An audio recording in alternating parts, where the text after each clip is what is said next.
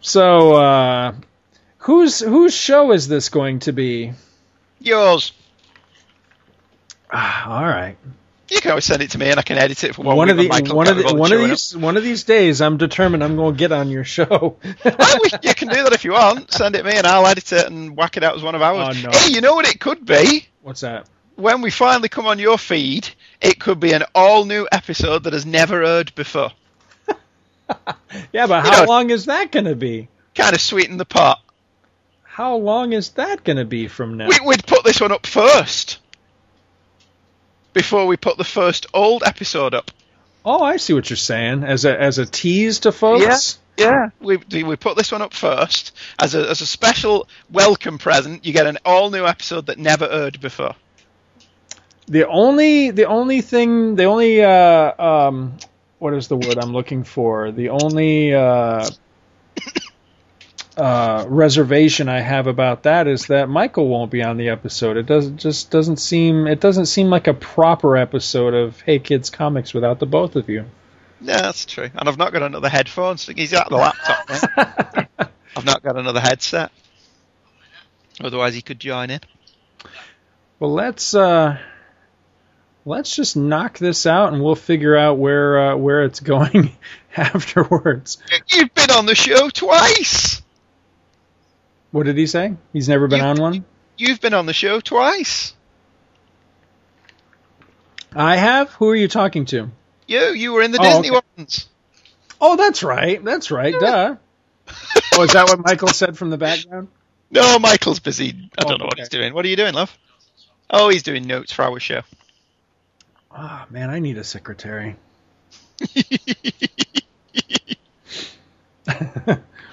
A secretary.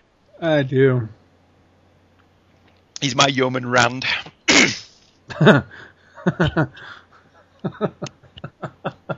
was an image I just didn't need.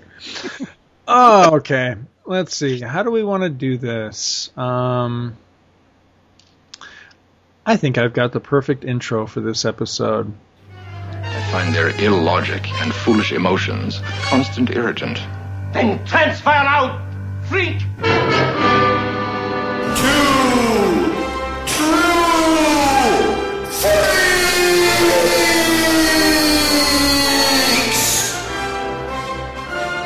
You belong in the circus, right next to the dog-faced boy. I have come here to chew bubblegum and kick ass. And I'm all out of bubblegum. Cheap, lying, no good, rotten, four flushing, low life, snake licking, dirt eating, inbred, overstuffed, ignorant, blood sucking, dog kissing, brainless, dickless, hopeless, heartless, fat ass, bug eyed, stiff legged, spotty lipped, worm headed sack of monkey shit. Hallelujah! Holy shit! Where's the Tylenol? And now, together by live simulation via the internet, your hosts, Scott Gardner I fucking love that guy! and Chris Honeywell. He stinks and I don't like him. It appears we have lost our sex appeal, Captain.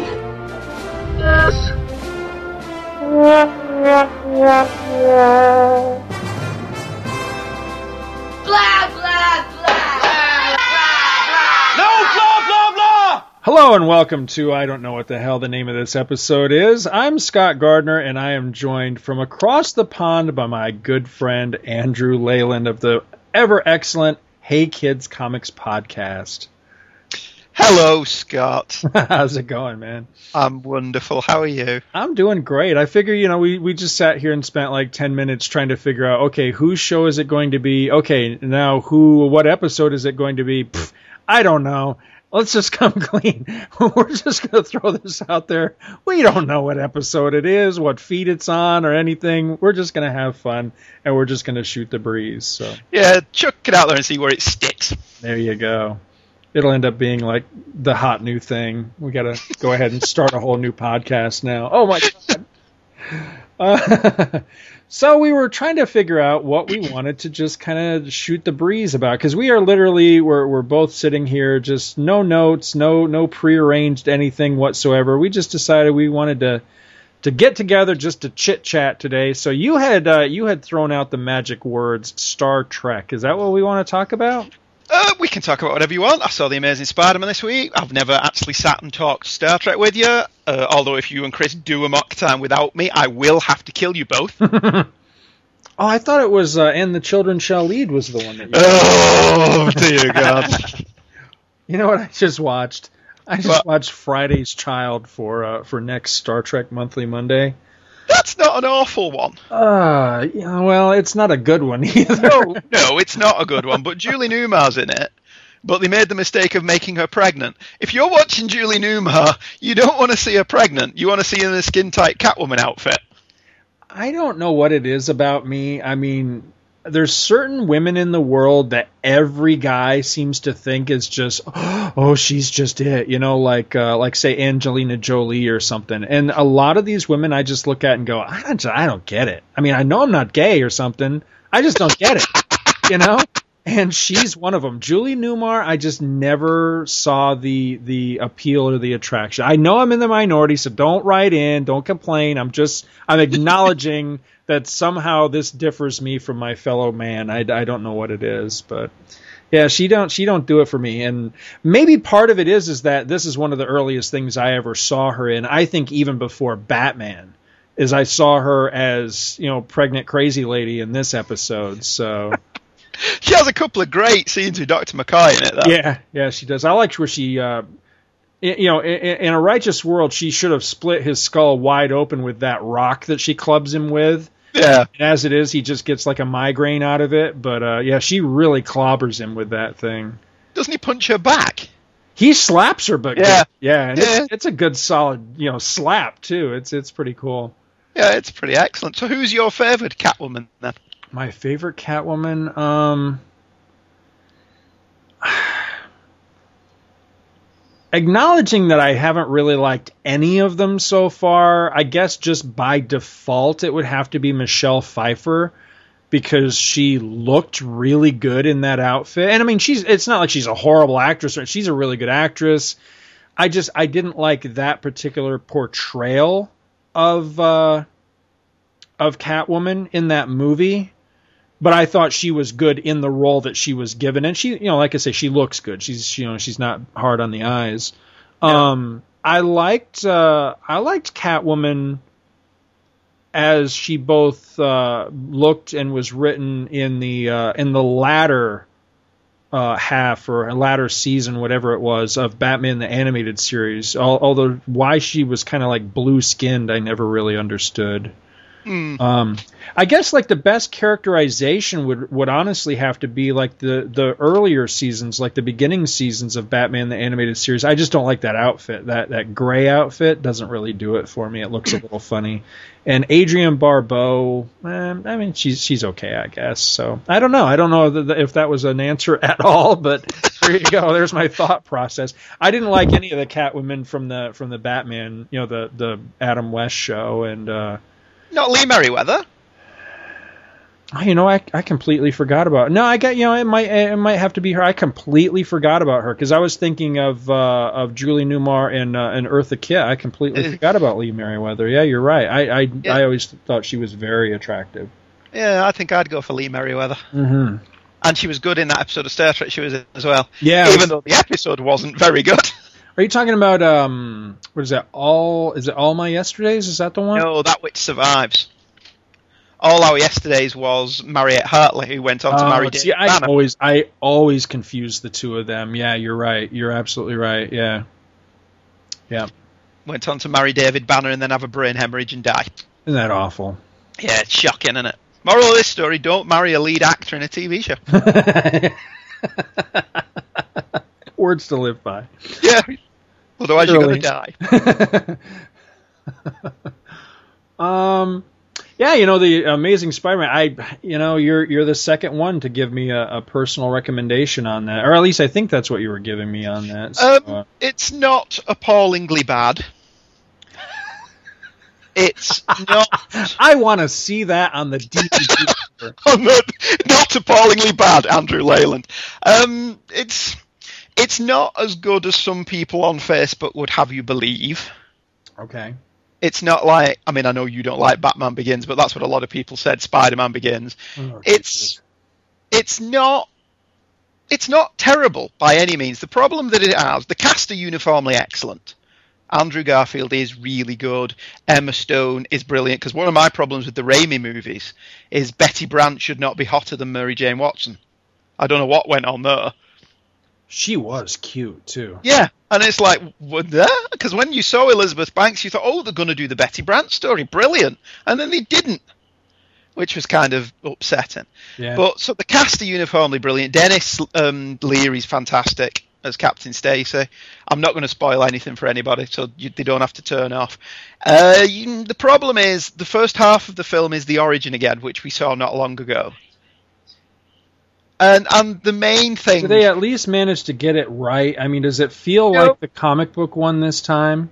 No, the Raimi one is actually more faithful to the comics. Oh, for God's sake. In this one, they actually seem to be going out of their way to not do it the way Raimi did it. But Raimi didn't do an awfully bad job of actually doing the comic. So by doing a different version of it, it kind of doesn't feel right. The the death of Uncle Ben is kind of just thrown away in this film. My biggest problem with the Raimi version of the origin of Spider-Man, because like you say, it's not bad. It's just enough changes were made that uh, you know John Byrne takes a lot of crap for changes that he made with the origin in um, chapter one in order to kind of update the origin and maybe to explain a little bit of the what what I guess some people perceive as kind of the the wonky elements, you know, like why did the why did the burglar come to the Parker household? Um, my answer to that would be because he's a frickin' burglar. That, That's all I need. He, he he burgles houses. What what the hell more explanation do you need? You know. But anyway, and it's and it is it's a huge coincidence. But so what? Films Right. and comic stories are full of huge Right. coincidences. Get over it. Random stuff happens. But you know, fandom seems more than ready to you know pillory John Byrne for what he did with trying to explain it. Yet the Raimi films did the same thing, and nobody seems bothered by that. I really hated the whole you know the the burglar drags Ben out of his car and shoots him in the street thing in in the Raimi uh, that was just dumb. Why didn't the burglar go to the Parker household? And the only reason I can think of is that somebody looked at the comic and thought, well, that's dumb. Peter ran into the burglar in the city, and then he comes out to the burbs to rob their house. You're missing the point. That's the story. I don't hmm. care how he got there or why he got there. He got there. It's as simple as that. Spider-Man goes and catches the guy. That was the other thing with the Raimi film that drove me nuts is that Spider-Man doesn't catch the guy. He kills the guy. And I know that Peter didn't intend to kill him. Bottom line, he killed him. I Yeah. hate that in that movie. I hate that. That scene was supposed to end with a guy in a little webbed up bag with a note on him from your friendly neighborhood Spider-Man or, or however that scene plays out. I mean, but that was the origin. And then you get Peter walking off crying, realizing that, you know, that, you know, everything that happens in the comic. And you don't get that. And that's where that movie just completely fell apart for me. When they didn't get that right, I honestly just didn't care about the entire second half of that movie. You know, the, hmm. the stupid, you know, Power Ranger Goblin and all that. At that point, I had completely just tuned out of that movie because they got the origin wrong. It, it, uh, again, my opinion, but that's why I just never really connected with the first one. Yeah. And, you know, if if they've made the same mistake with the second one, then I, you know, I don't know, because you know, I got a I got a recommendation from a buddy of mine at work, you know, whose opinion I really respect and and everything. You know, he came to work the other day and was like, "Hey, did you see Spider Man yet?" And I was like, you know, wasn't really planning to see it, but uh, I know the the boys want to see it. You know, my my sons want to see it, so you know, whether we actually run out to see it or whether we just nab it when it comes out, you know, to the red box or whatever. I, I mean, I'll see it. It's just, you know, with with things I'm seeing and hearing about it, you know, the one big thing for me, and I know you, you know, everybody's going to take me to task for it, but the costume. I'm a I'm a costume guy. What can I say? You know, you change Superman's costume, you change Spider-Man's costume. To me, they're suddenly not Superman and Spider-Man anymore because you changed them. And you know, th- th- that combination of factors, along with the stink that's still on Spider-Man from uh, from uh, One More Day, just adds up to just uh, disinterest more than anything. I'm just not invested, you know. See, I like the first Raimi movie. I even like the Green Goblin because you get past they're not adapting the comic. Okay, I don't like him killing the bad guy. They do go out of the way to try and establish that it was an accident, but whatever. All right, Mhm. okay. But in the second one, Uncle Ben's death is still a random street thing. It's not at home. The house isn't burgled, and it is just kind of thrown away. He's shot. This isn't a spoiler, by the way, if you didn't know Uncle Ben died. He's shot, and then we're moving on. And there's no funeral scene. There's no big, great power comes great responsibility scene. And it was, it did feel like they just wanted that bit out of the way quick, because everyone's already seen it to get on with the story they wanted to tell. And it's like, uh, if you're going to do that, just do it as a pre-credit sequence and pick up at Ben's funeral. Right, you know, yeah. I, I would even be content with them just taking panels from, you know, from Amazing Fantasy 15 and laying them over the opening credits to to get us to, you know, get us through the origin type of Yeah. thing. Because once he becomes Spider-Man, it's a lot. It's a more faithful Spider-Man than Raimi's in that he is funny and making jokes and he's snappy and he, he there's a really good sequence of him inventing the web shooters and all that bollocks that followed through. How can a 16-year-old invent web shooters? That's what he does. That's the character, and you buy it in the film because it's made perfectly clear from the beginning. Peter's smart. And that was one of the changes about the Raimi ones I really didn't like. I can't stand the organic web shooters.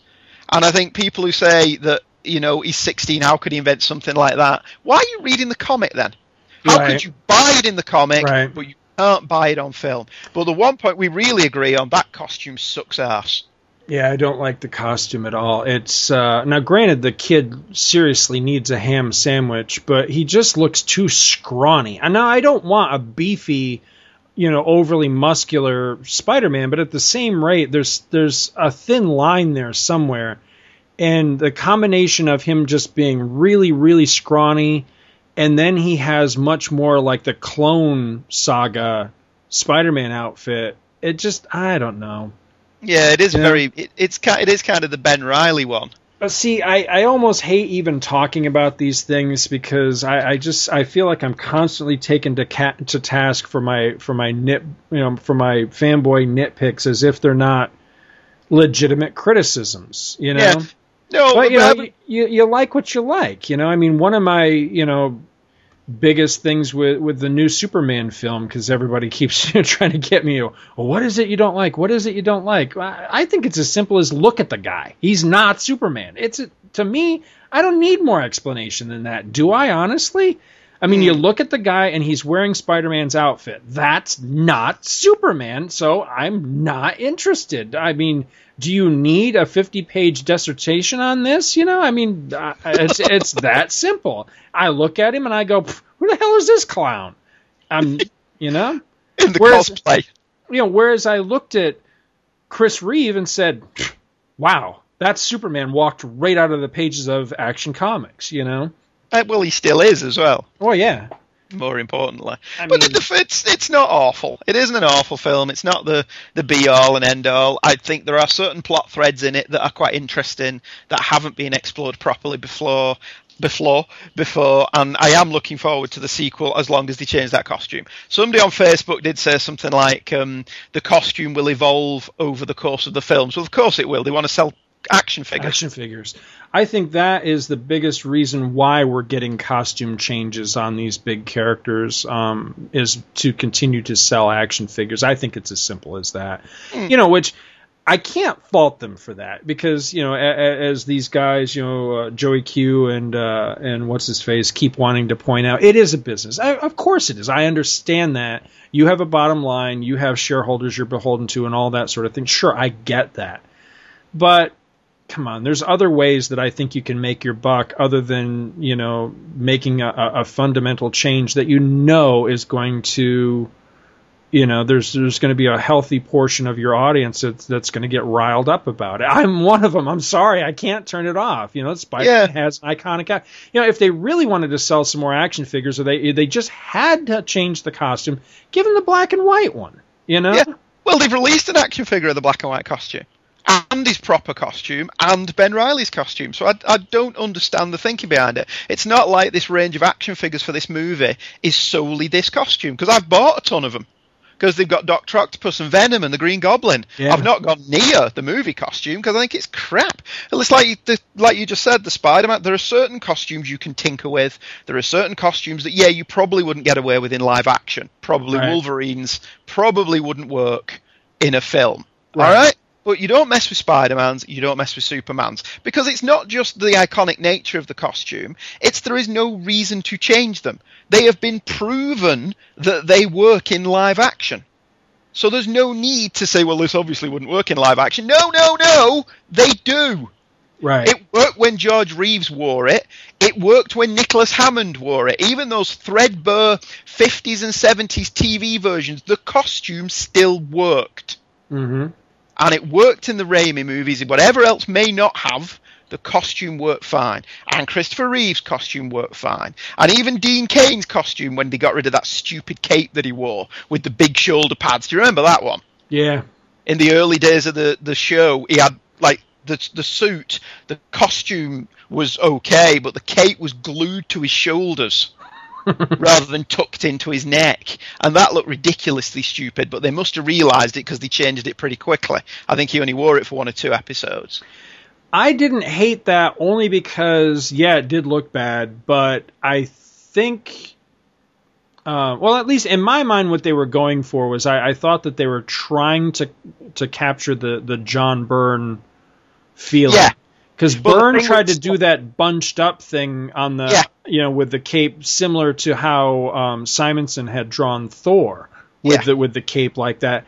And I loved, you know, I really loved that look in the comics, and I kind of got the feeling that's what they were trying to do, but you know, unfortunately, Dean Cain, for as good as he looked, he, you know, he just he wasn't Byrne Superman. He wasn't that massive figure that could really No. pull that look off. You know, He didn't have the neck and shoulders for it. right?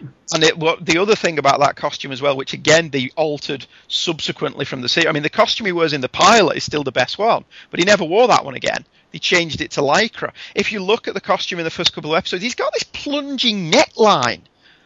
I don't want to see man cleavage on my Superman. and so the, the, the knock on effect from that was the S was down over his belly button. Oh, okay. it- See, I may I may have never seen that because I watched the pilot and I pretty much tuned out after that. I watched like one or two. I don't think I even finished them, but I like when when that show was brand new. I watched the pilot, thought it was awful, and I think I like sampled the next couple of episodes and didn't feel like it improved, and I never watched any more of it. I, I thought it was pretty much you know an abomination. I See, I like I like the first season quite a bit.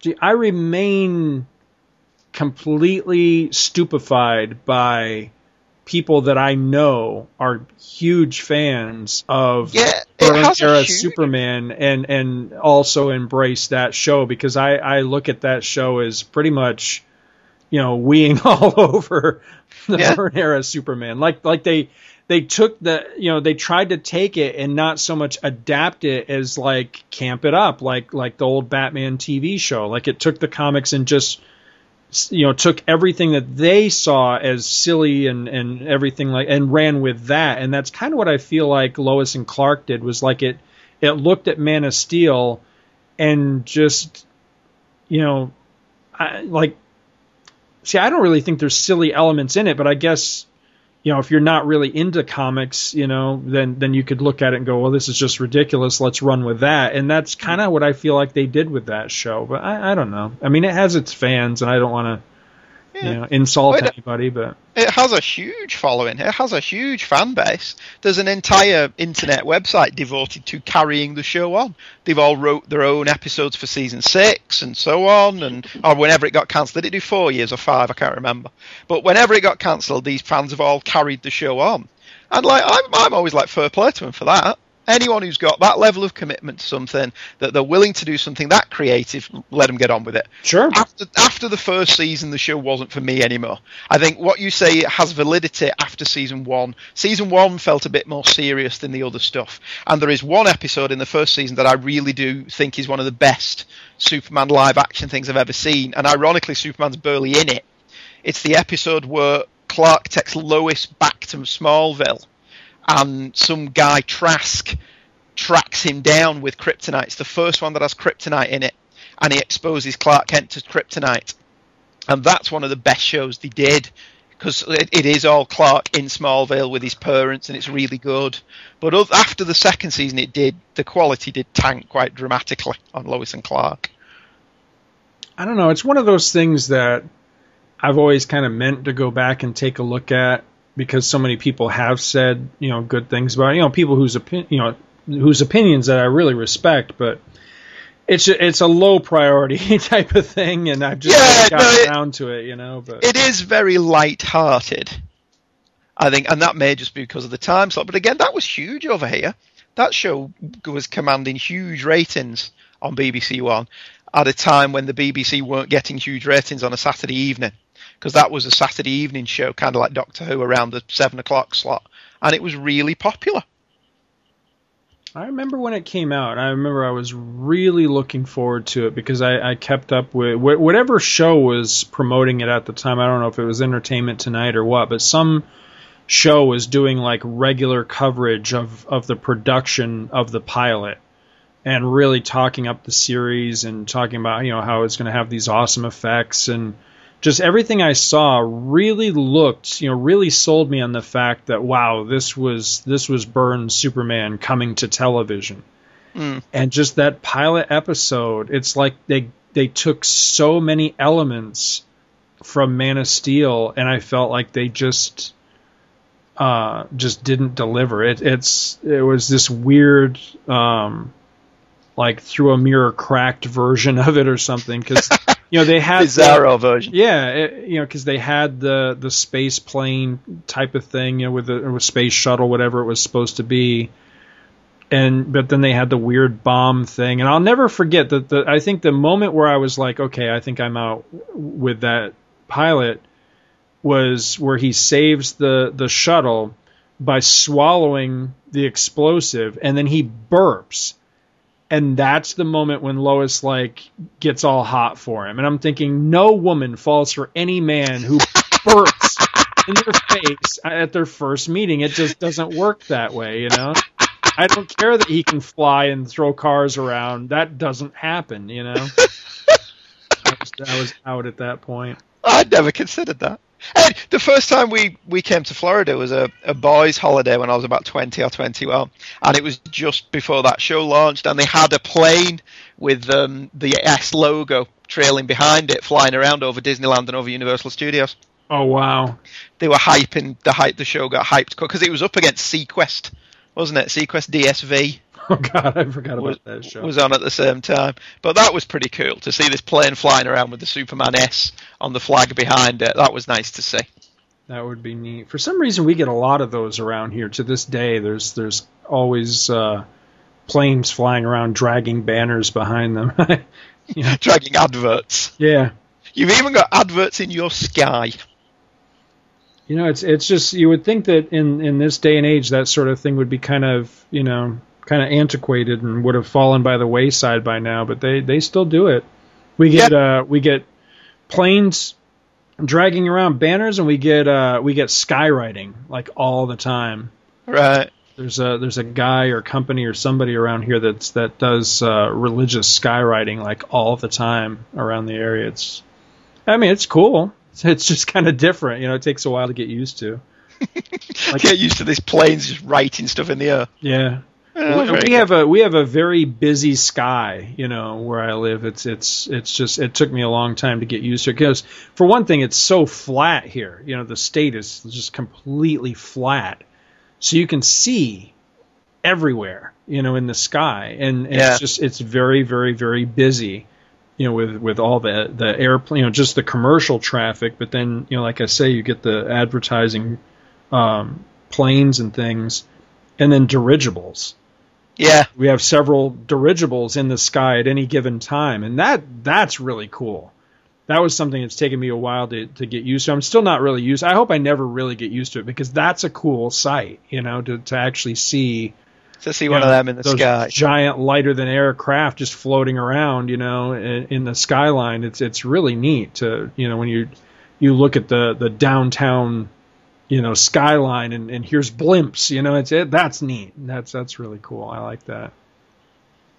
But uh Hey, we gave you a shout out, by the way, in the uh, the Captain America commentary. That uh, yes, I heard your Captain America. it was very good. Oh, It's because uh, well, we discussed this when I was over with you, didn't we? The Captain America thing. That Yeah. uh, I I had the opinion that it has the potential to be better than Superman. I mean, obviously. Something like that needs five or ten years to settle in. This was, of course, before the Avengers was released and kind of swept everything else that had been done before under the carpet and said, no, this is how we're going to do it from now on. And I think that that may be part of my my small disappointment with the Amazing Spider-Man was the Avengers has happened, and it's like you can't go back now. Somebody Right. has shown that you can do this stuff. You can treat it with reverence. You can do it properly. Everyone can wear a costume, and it still works. And you can even have stuff like the helicarrier that you never thought you'd see hmm and all of this can work with a, a creator or a director who plays it straight, but sees that there can be funny bits in it. But the funny bits don't come from camping it up. The thing with the Spider-Man stuff is Spider-Man is funny in Amazing Spider-Man, but that's the only light-hearted bit in it. It is pretty grim most of the time. Whereas with the Avengers, you got a laugh for every grim bit Right. and he, Whedon really got the balance right. So it, it was nice to hear you do um, a Captain America commentary because that of the single people, the single heroes Marvel movies, I think that's still my favourite one, and Oh, it is really? largely due to Chris Evans.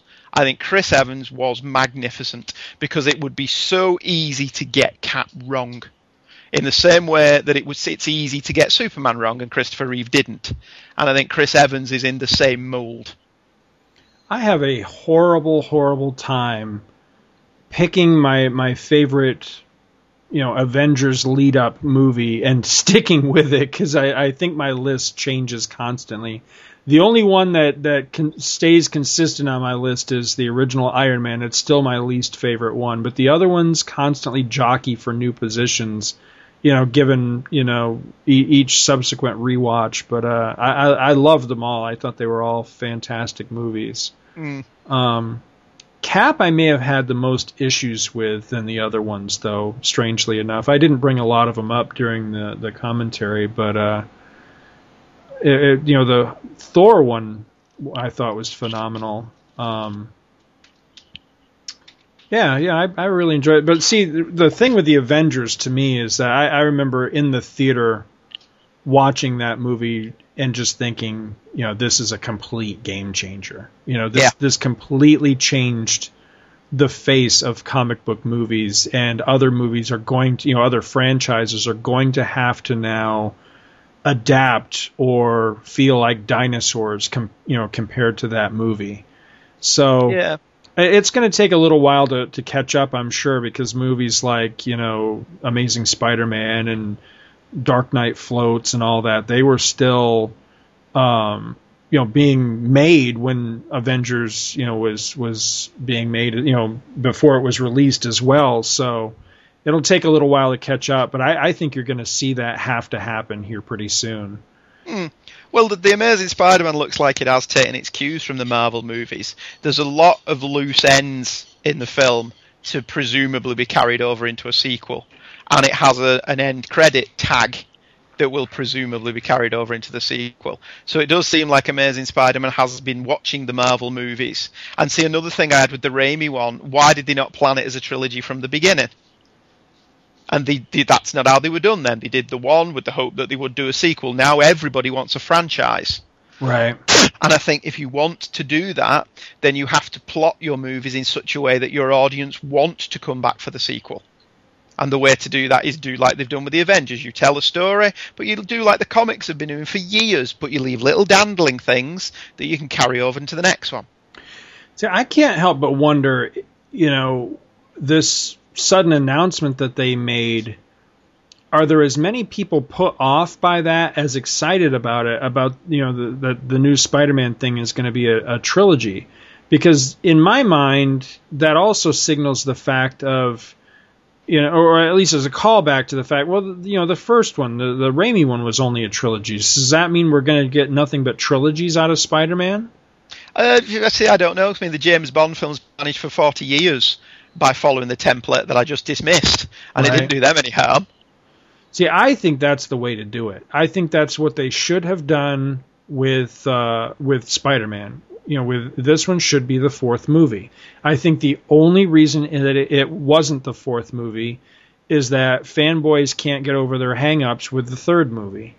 I, I I could be wrong, but I don't think the third movie did well or did badly financially. Did it? I think I No, it, it did phenomenally well financially. Right. So it was the critical part of it, and I'm surprised that that would be enough to just reboot the the entire thing.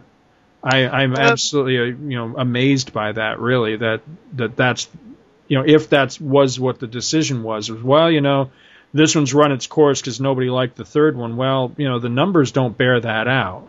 No, and the James Bond approach again. They make one that nobody likes. They just carried on and made another one, and maybe Right. will like the next one. Right. See, I always thought it's a shame that Reeve didn't get the chance to do something like that with Superman and do three. I mean, if DC and Warner's had the brains together, how cool would it have been to have had Superman the movie in '78, Batman in 1980, Superman 2 in 81, World's Finest in 83, and keep building? How cool would that have been? Just have Superman and Batman Yeah. together. I don't know who would have played Batman in 1980. Yeah, But I, uh, because they Warner Brothers have just shown a complete inability to be able to handle their properties from the get go. To be the, the success of Superman seems to have caught them completely by surprise, even back as thirty years ago. Oh, it did. It, it completely did because they had absolutely zero faith in that movie being any good. You know, and no, the only person in that production is you know truly was uh, was Richard Donner, and then he was able to sell and expire you know inspire other people like Chris Reeve, but honestly, you know, when it came to the studio and, and so many other people, I mean, I, I think it caught them by surprise because I don't even think they realized the movie that, that Donner was making. I think they thought they were going to get something, again, that was very close in tone to, say, Batman, you know, of the 60s or, you know, that god awful Superman musical that was on TV over here back in, I think that was 75. Yeah, that was just all released on YouTube, wasn't it? Oh, is it now out there? Yeah, you could you could watch the whole thing on YouTube. I think I think I managed about five minutes of it. Yeah, I paid a fortune for that. This is quite a number of years ago now, but when uh, when VHS was in its infancy and bootlegs were still something you know you had to find listed in some you know underground newspaper somewhere and you know send off for. I, I Yeah. I I- paid a fortune for that thing, and uh, because I, I had fond memories of it from when I was a kid, but of course, you know, I was like five or six years old when it was on TV. You know, it was hey, it was Superman on TV flying around and you know smacking people and stuff. I thought it was awesome, and so my memories of it, you know, were were that it was really really cool. And then I got it and watched it, and was I was like you, I barely made it through it. I mean, more than anything, it was kind of a well, you know, I committed to this. I paid good money for it. I'm going to have to sit through it now. You know, maybe it gets better. Yeah. But no, I've I watched it, rewatched it the one time, and was just like horrified. Like, wow, I was like a severely brain damaged child, apparently. So No, it's just when you're a kid, just the fact that you see it on TV, and it's exciting. And I remember watching the Batman TV show and having my little dinky Batmobile, and we used to have a little hole just in between the settee and the stairs, and that was the entrance to the Batcave. And I would have the car come out of that little hole while the TV show was on, and you watch Mhm. it now and you think, mm, yeah. All right, I still do that, yeah, because I've still got that Batmobile. You know, with the two little Batman and Robin figures oh, I love sit in the seats, and the the thing on the back has the little molded red in there? torpedoes. No, they come out. Mine Oh, come okay. out, You you and I've never lost them. you might have a different one than the one I the one I used to have the one because I went through a ton of them. I went through like dozens of them because they were cheap. You know, they were just plastic, and it had Well, a little. like. Oh, okay. Mine's the die casting. You press a button and a blade comes out the front, Oh wow! And at the back, you had three little red torpedo tubes that you put in the, the you know the, the thing they had on the back. Okay, I know the one you're talking about. Yeah, I don't think I ever had one of those, but now I know the one you're talking about. Yeah, that was nice. Yeah, I've still got that. It's beaten all to hell, but I've I've never lost the little figures, the little Batman and Robin. That I've none of the torpedoes anymore. I don't know because they're exactly the same torpedoes would fit in the back of the Lotus Esprit James Bond car from The Spy Who Loved Me. You know the one that goes underwater. Yeah, yeah, I have Exact- that somewhere around here. I have the cor- little corgi. Uh, yeah. little corgi one, and the same torpedoes would go in the four slots at the back of that. so I somewhere along the line I lost all of them, but I still have the Batmobile. Yeah, when I was a kid, they made a, a, a molded plastic Batmobile, and I mean, it was just it was very simple in its design. I mean, it was it was a solid piece of plastic molded in the shape of the Batmobile, and then the wheels were just like they were almost like wagon wheels. You know, it's like it had like Yeah. one thin piece of metal stretched between that would hold the wheels on, and then Batman and Robin were very very simplistic. They were just one molded piece of plastic. They were one color. And it was like R- Batman was red and Robin was yellow or something like that, you know. And they, they kind of vaguely resembled Batman and Robin, and that was about it. And they were actually, uh, you know, like attached, right? You know, like they snapped into the seat. So you could pry them out, but you could never like play with them or anything. You know, they were really intended to just be part of the Batmobile. But they were cheap. You know, I mean, I don't know what they cost, but they were cheap enough that you know if you smashed one, you know, you could con your parents into buying you a replacement. So, me and my friends, we would get these Batmobiles, and I don't know what it is about my. I look back at my childhood now and go, what what was it with me and breaking and destroying stuff? But we used to get these Batmobiles, and we'd get the you know like the neighborhood kids. We'd get on each side of the road, and we'd you know slide the car back and forth across the road until it got hit by a car and crushed. it's like what the hell was wrong with us? But you know, that's that's what we did. And I went through dozens of those things. But Well, the closest I, I always kept my stuff in reasonably good condition, but the closest I ever got to that was two things. My granddad built me a model Enterprise. You know the model kits. Um, it was a movie Enterprise, so it was either Star Trek the Motion Picture model kit or Star Trek Two. I can't remember at this point, Ah. but it, it was a big one. It was quite a big one. It was a lovely model. He built it for me. It had all the decals on. It was fantastic, and I had it for years. Uh, but once I knocked it off the top of my wardrobe where I kept it, and it fell, and the saucer section snapped off. And it wasn't a clean break; it was broke. So what I did was uh, I set the saucer section on fire and threw that bit out the window, and then threw the the nacelle bit out the window, like in the end of Star Trek Three. when the Oh, that's cool. And I reenacted that bit because I couldn't fix it, and I was gutted that I'd broke it. And um, the I did the other one. I did it with my X-wing fighter, the the actual model X-wing. You know, the, the Luke Skywalker action figure would go in, and you press D on the back, and it beep, beep, beep, beep, beep, beep. I had the original from '78 or whatever that didn't have. You could get one later that came with distressed decals. Do you remember that? yeah, I do remember. Yeah, because on to make it look battle damage, but mine didn't have them. Mine was the original one. So what I would do with it at the bottom of the garden, my, my granddad would grow um, vegetables for eating, carrots and uh, you know all that stuff. And there was a little bit at the bottom of the garden that was just dirt and clay. And I, I would say to him, "Why do you have anything there?" And he said, "Well, that's clay. I can't plant anything on that." So it just got left and it was clay and it was dirty because it rains here all the time. And I used to put my X-wing into this big mass of dirt and water and clay, and I just crash it into there and pretend it was Dagobah. and the next thing I did, I got string. I tied string around the X-wing and then looped them around my thumb and some of my fingers. And then I had my little Yoda action figure stand there with his hand up. And then I would pull the X-wing out of the mud on string, you know, like the old Thunderbirds TV shows. Yoda was lifting it out of the mud using the Force. that's awesome. And it, it was never the same after I kept crashing it into mud. See, I don't see kids doing that sort of thing today. I mean, maybe it's just my kids, but I can't get my kids to, to go outside the house, you know. But when I was a kid, I was never indoors, you know. It was always outside with my Star Wars or my Hot Wheels or something, you know, playing in the mud and the dirt. And And Oh, we're I in love danger that. as well. There's an alleyway not far away from where we live now. You can't walk down it now; it's all overgrown. with bracken and stuff. But this little alleyway was very thin. It was just wide enough for you to be able to get your bike handlebars down there. So that's how thin it was. And what we used to do was we used to bomb down that alleyway as fast as we could, four or five of us, playing Death Star Trench. Oh yeah. But it was. It's only when you look back at it now that you think if the handlebars slipped an inch to the left or the right, you caught them in the railings, you were off your bike. Right. And it's only now you look at it and go, bloody hell, we were insane when we were children. Oh yeah, well that I mean that I think that's just part and parcel of, of childhood. You don't realize until you look back, you know, usually as a as a full grown adult, and, and, realize, you know, that you, know, you were probably making your uh, your guardian angel put in some serious OT on the job. You know, I know I did because you know one of one of our places, you know, one of our uh, uh, you know play sets, I guess you'd call it.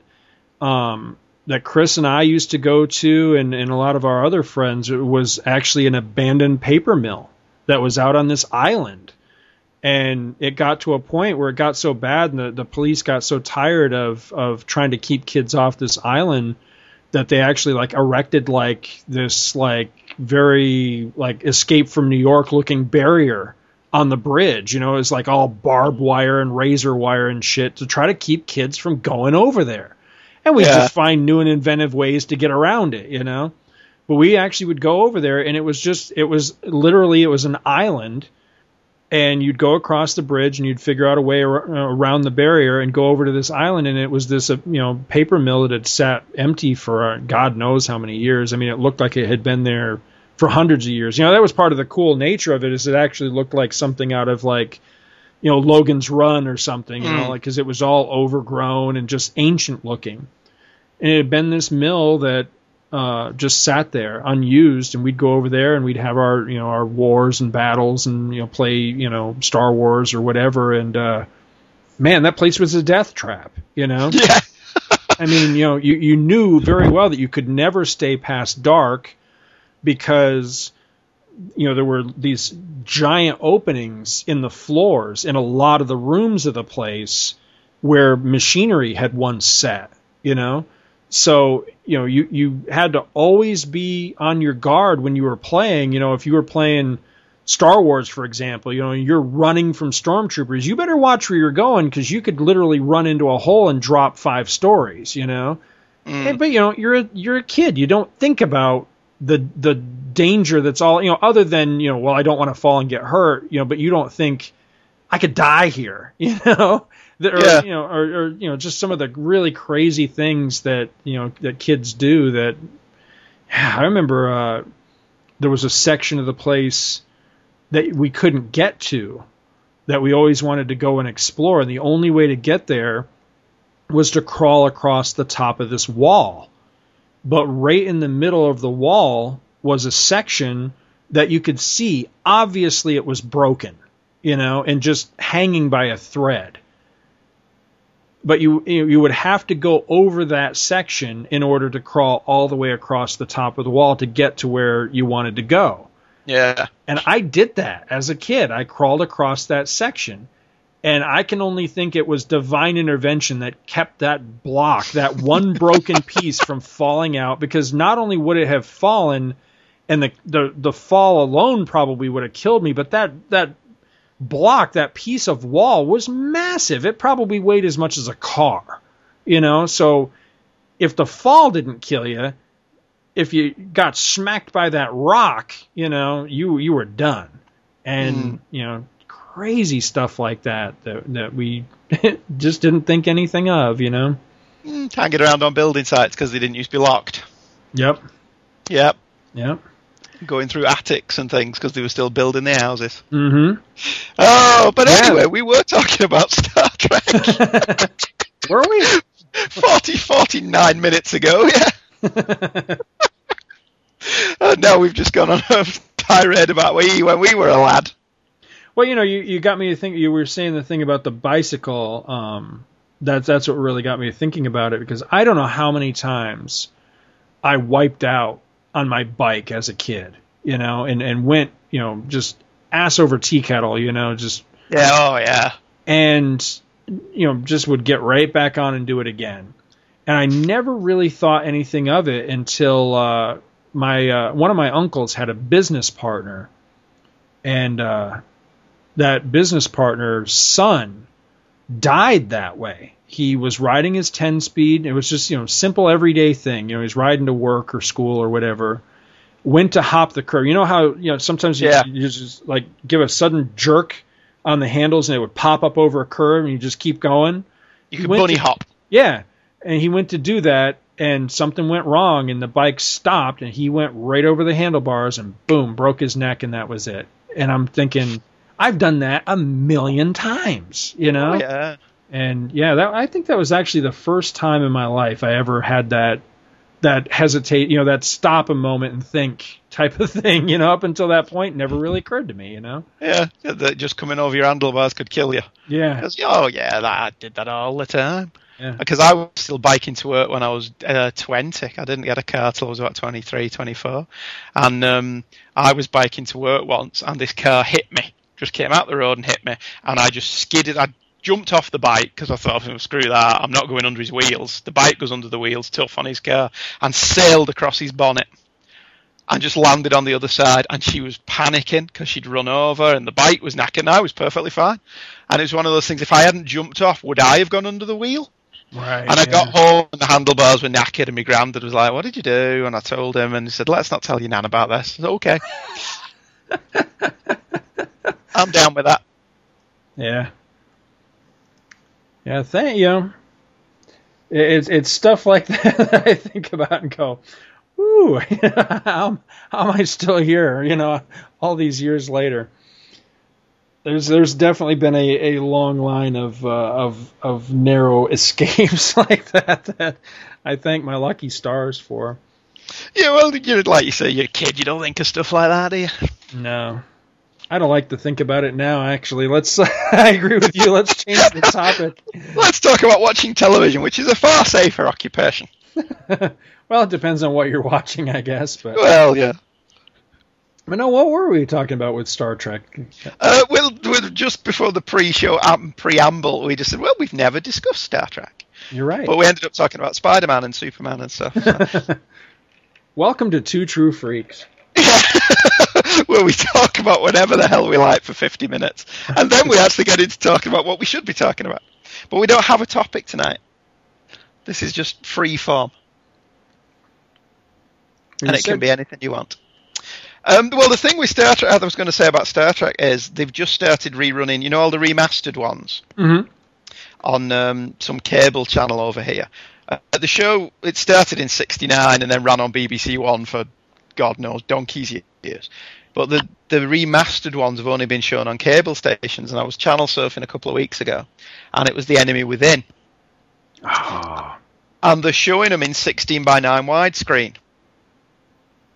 And I'm watching it, and your initial reaction is, "Oh, cool," and then you start watching, and because you've seen them so many times, you're spotting that they've cropped it to make it 16 by 9 widescreen. Ah, okay. I was just gonna say, I how did that? How does that work? Because I didn't think they existed in that ratio. Well, I, I did some research on the internet and I discovered that you know when they've remastered the special effects, right. they've done they've done the special effects in the 16 by 9 for for widescreen televisions, and apparently anything that was shot on film, 16 millimeter or 35 millimeter or whatever film, does have a little bit of extra at the sides because of the shape of film. Now, Chris would probably know more a lot more about this than us because he's actually done film school. But apparently, if it was shot on film like that, you can make a new negative that is in 16 by 9 widescreen. And that seems to be what they've done with Star Trek because the special effects have been mastered in that way. So it seems like they've done it deliberately so they in a couple of years they will roll these new prints out. Because I couldn't find anything on any Trek bulletin boards about these having heard in America. The American ones all seem to be the 4x3 ones. So I was curious about this and I'm watching it and it just started setting, you know, your hackles rising because we spent forever trying to get them to release movies in letterbox right. because because of pan and scan. Pan and scan bugged me as a child. i I've got indelible images in my head of Jaws and Superman of certain scenes when I watch them on DVD that I still see the crappy pan and scan version that I had on videotape. The scene in Superman 2, you know, where Lois is crushing the oranges. Right. And she gives Clark a glass, and there's a tiny little bit of orange juice at the bottom. The pan and scan version, you don't see what he's holding. And so forever, and now whenever I watch that now, I always remember that. For years, I couldn't see what he was holding because of the TV print. And it just seems we've gone the other way now. Everything's letterboxed on DVD and whatever, so that you're seeing a proper film as it is. But now they've gone the other way and they're making TV shows that shouldn't be TV shows, shouldn't be letterboxed, widescreen. So they're cutting the tops of people's heads off to compose the frame. And it, it is, it's, some of the shots look lovely. They really do. Some of them hold up really well. But there was a shot in The Enemy Within where it's the three of them looking at the dog with the pointy horn on his head. And you can't see what they're looking at because of the way they framed the shot to fit the Ah. widescreen TV. You don't see what the and then Spock leans down to drug it, doesn't it, with the hypo needle, the hypo spray, and you can't actually see what he's doing. And it's it's kind of pained me because I did want to watch all of these on TV because I've got them all downloaded, and of course I couldn't resist watching Amok Time. And again, there's certain framing elements that just look wrong in 16 by 9 widescreen. Right. And I just, I, did they get shown like that over there, or is this just us? See, I don't. I we've been watching the uh, the remastered ones for the show, but I see. I'm not sure because I we just recently got a uh, a widescreen TV, and uh, I think I still have to adjust it to like a normal setting in order to watch that because the the thing with the with the widescreen TV is if the thing you're watching wasn't originally widescreen and you put it on the widescreen TV, then it looks squashed. It looks Yeah. Because I had to play with the settings through the whole movie the other night. I was watching uh, Johnny Tremain, which is an old uh, I think it's from the 50s. It's an old 50s Disney movie. And I just couldn't get that thing to look right to save my life. Because if I got the the figures to not look all squashed and compact, then it looked funny on the sides. Because it was like, mm-hmm. well, now I'm not using the whole television. So then I'd try a different setting, and it was like, okay, now I'm using the whole television, but everybody looks squished, you know. So Yeah. I just couldn't get it right to save my life. But I'm trying to remember because I just recently started watching the remastered Star Treks on TV because up till now I'd always been watching them on the computer. And I'm trying to remember if that fits the entire screen or not. I want to say it doesn't. I, I'm almost positive it doesn't because I know a couple of times when it's been a space scene being a little bit jarred when it would go back to like an interior scene because all of a sudden you could see the sides again. You know, you could mm. see where where the screen was cut off, whereas it doesn't. It's not as jarring in a in a space scene because it's just black anyway. You know. Yeah. But uh, yeah, so I don't. Yeah, I, I, on, at least on my television, it doesn't fit the whole thing. But they're probably not the same prints you're talking about. No, um, ours will have had to be converted for PAL, won't they? So everybody's voice gets speeded up, and everyone sounds a bit like that. Like sound like chipmunks. No, but what I'm saying is, I- I, think these ones that you're watching may be even newer than the the enhanced ones, right? Yeah, that's what that's what my research leads me to believe. I think they've rolled them all out on Blu-ray in four x three, which is the aspect ratio for a television, and the fact that sixteen by nine prints of Star Trek exist kind of seems to me that at some point Paramount are going to roll these out on Blu-ray and make you buy them all over again. I wouldn't recommend buying them. I'd stick with the four x three ones, having watched a couple on TV. The remastering's lovely. I've not got they're- a problem.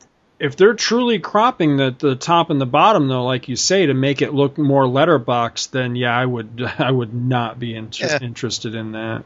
Yeah, well, I, my research saw that they've done it with a few things. Apparently, they've done it with syndicated prints of Space 1999. They've remastered all that for Blu-ray and recropped it to be 16 by 9. Hmm. And having seen it with Star Trek, I'm just like, oh no, Yeah. no. No, I'm not interested. I didn't in want that. I didn't want pan and scan versions of my films. I don't want letterbox version of my TV shows. Unless they've been shot recently and I've actually been shot in a 16 by 9 aspect ratio. I'm actually really surprised looking back at it that um, that widescreen letterbox, you know, call it what you will, that it ever took off and became pretty much the the accepted standard way that we watch movies and things on TV these days because again, you know, I, I worked in video in its infancy, you know, as far as, you know, videotape uh, rentals and sales. And I'm telling you, I that's where I really started to develop my my strong uh, you know feelings that the general public are just retarded. Because we would get these people constantly that would come in with I'm trying to think of what the first really big oh I should know this right off the top of my head. I can't believe I've forgotten what the first like really big release was that was in was in widescreen on VHS damn I cannot believe I've forgotten what it was but it was a big movie that came out and there was not a pan and scan version it was just widescreen and everybody and their grandmother bitched about it. And they would come in, and it was always these freaking hillbillies that would go, "Uh, I want to complain about this movie. The top and the bottom's cut off of it. And I'm like, no, dumbass, it's in widescreen. You know, well, what the hell is widescreen? So you'd sit, and what I would do is I would draw them a picture, and I'd draw a square, and I'd say, okay, this is your TV. And then I would draw a rectangle, you know, superimposed over the square, showing the sides out the sides of the square and show them that look you know see this is the movie you know i said you, you ever been to the movies? Oh yeah yeah.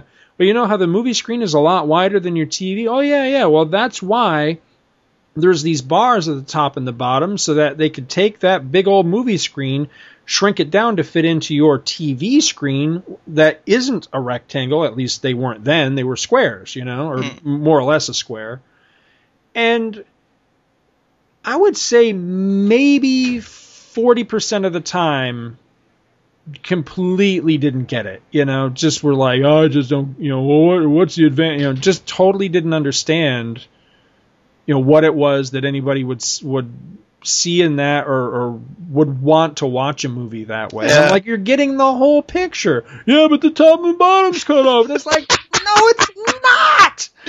Oh dear. It would. It would make you nuts. It would make you absolutely crazy. You know. Uh, well, we had we had this big thing over here about that for ages, and there's a couple of things. One, the BBC showed 2001: A Space Odyssey. I was about nine or ten, so it must have been the late 70s, early 80s. And what they did with that was all the regular scenes they showed in 4x3, and then they went to widescreen for the special effects sequences. Oh, but God. what they did was they matted stars over the black bars at the top and the bottom of the screen. Mm-hmm. And so it just makes it look like Kubrick's been incredibly clumsy with his special effects because these ridiculous matted skirt stars stars were on whenever there was a special effects scene. So that didn't work. So then there was these petitions to get widescreen movies on on video. And Fox Video released, all right, we'll test the waters, and they released five films: the Star Wars trilogy, as was, Die Hard, and the first Alien movie all came out as widescreen releases. Mm-hmm. And watching them on the widescreen video for the first time, it was revelatory to be able to see all of the attack on Hoth and to be able to see all of the cantina. And it, there's a shot in Alien. I don't know if you've seen Alien many times, but near the end there's a scene where Sigourney Weaver's hand reaches over the top of something, and the camera is focused on her fingers, and her four fingers cover the entire length of the widescreen frame and then her head pops up behind her fingers. Her hand goes out of focus and her head comes into focus, and her eyes then cover the wide, the full length of the widescreen frame. And on TV, I don't think I ever saw Alien on TV. I only ever saw it on video. I don't remember the pan and scan version, but the panned one must have looked terrible Yeah, you would because think so. you Yeah. would either see two of her fingers and then an eye, or the other side, two of her fingers and an eye. If they left it in the middle, you would see like half of two eyes and a nose. and I couldn't understand how people would think that the TV version was better when you couldn't. But trying to explain it, we had the same thing over here. There's one of Angela's uncles. I tried to explain to him what widescreen was, and eventually I just ended up butting my head against a wall because he didn't comprehend the idea that you were cutting things off the side. No, you're not cutting things off the side. Uh, I I really am amazed that it ever became the norm because you know I remember a, a couple of things from that era was that for one anybody I worked with, we would just we we eventually got so tired of trying to explain it and trying to enlighten the idiot masses that it finally came down to we were just like, yeah, we hate that too, you know. and and you would just leave it at that and go, yeah, I don't know why they do that. We hate it too, you know, because you just you just got sick of trying to explain it to people. And the other thing is, uh, I know that one of the companies, I want to say it was Blockbuster, but I could be wrong. But one of the companies I worked for had a standing policy that if anybody bitched about it, you just gave them their money back. So those two factors right there, I would think would add up to, well, this is never going to catch on because it just didn't feel at the time that there were enough um, film files out there that understood what it was, what you know, what the effect was, and, and what the movie companies were going for with that, that it would ever catch on.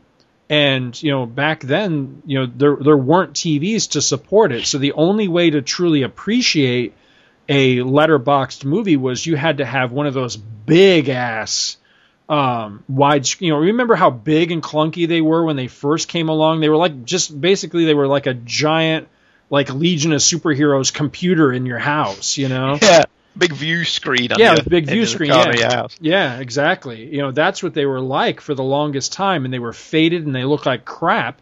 But that was the only way that you could truly appreciate that format. You know, if you watched it on just your regular old TV, then it really didn't look you know, I mean, it looked good to people like us, like like you say, you know, it was really neat to see like the full Hoth scene again and stuff like that.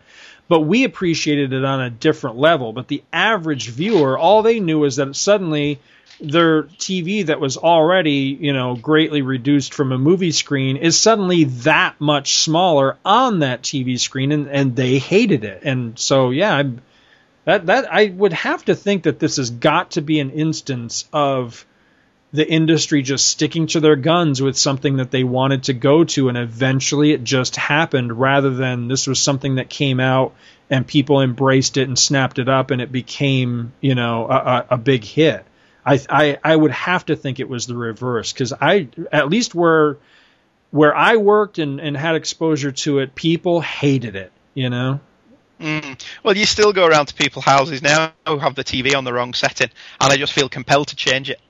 I can't let them watch it on the wrong setting. Angela just slaps my wrist now. Says, "You don't live here. You don't live here. It's not your TV. It's wrong." Right. But, uh, and doing the research on it as well, James Cameron, when he did Terminator 2, cheated.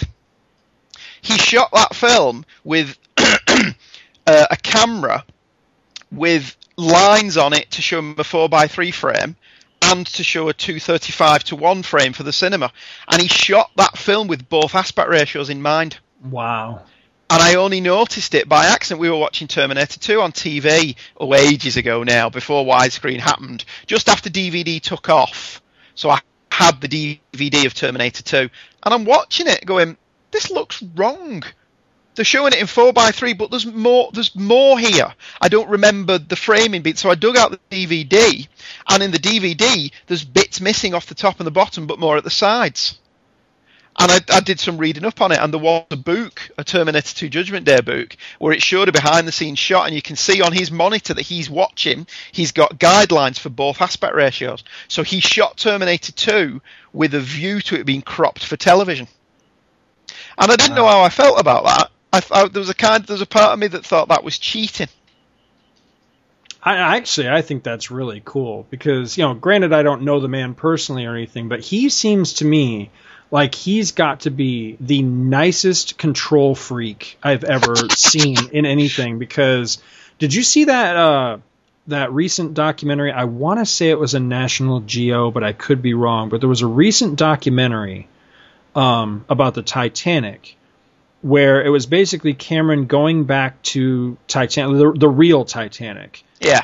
And he was um, determined to figure out how the ship sank, you know, and how it actually, you know, once once it was actually uh, when it broke up at the surface, how it actually happened that it got from the surface to the bottom of the ocean the way it looks today, and and figuring out um, forensically how that all happened and, and took place and and reenacting it with film.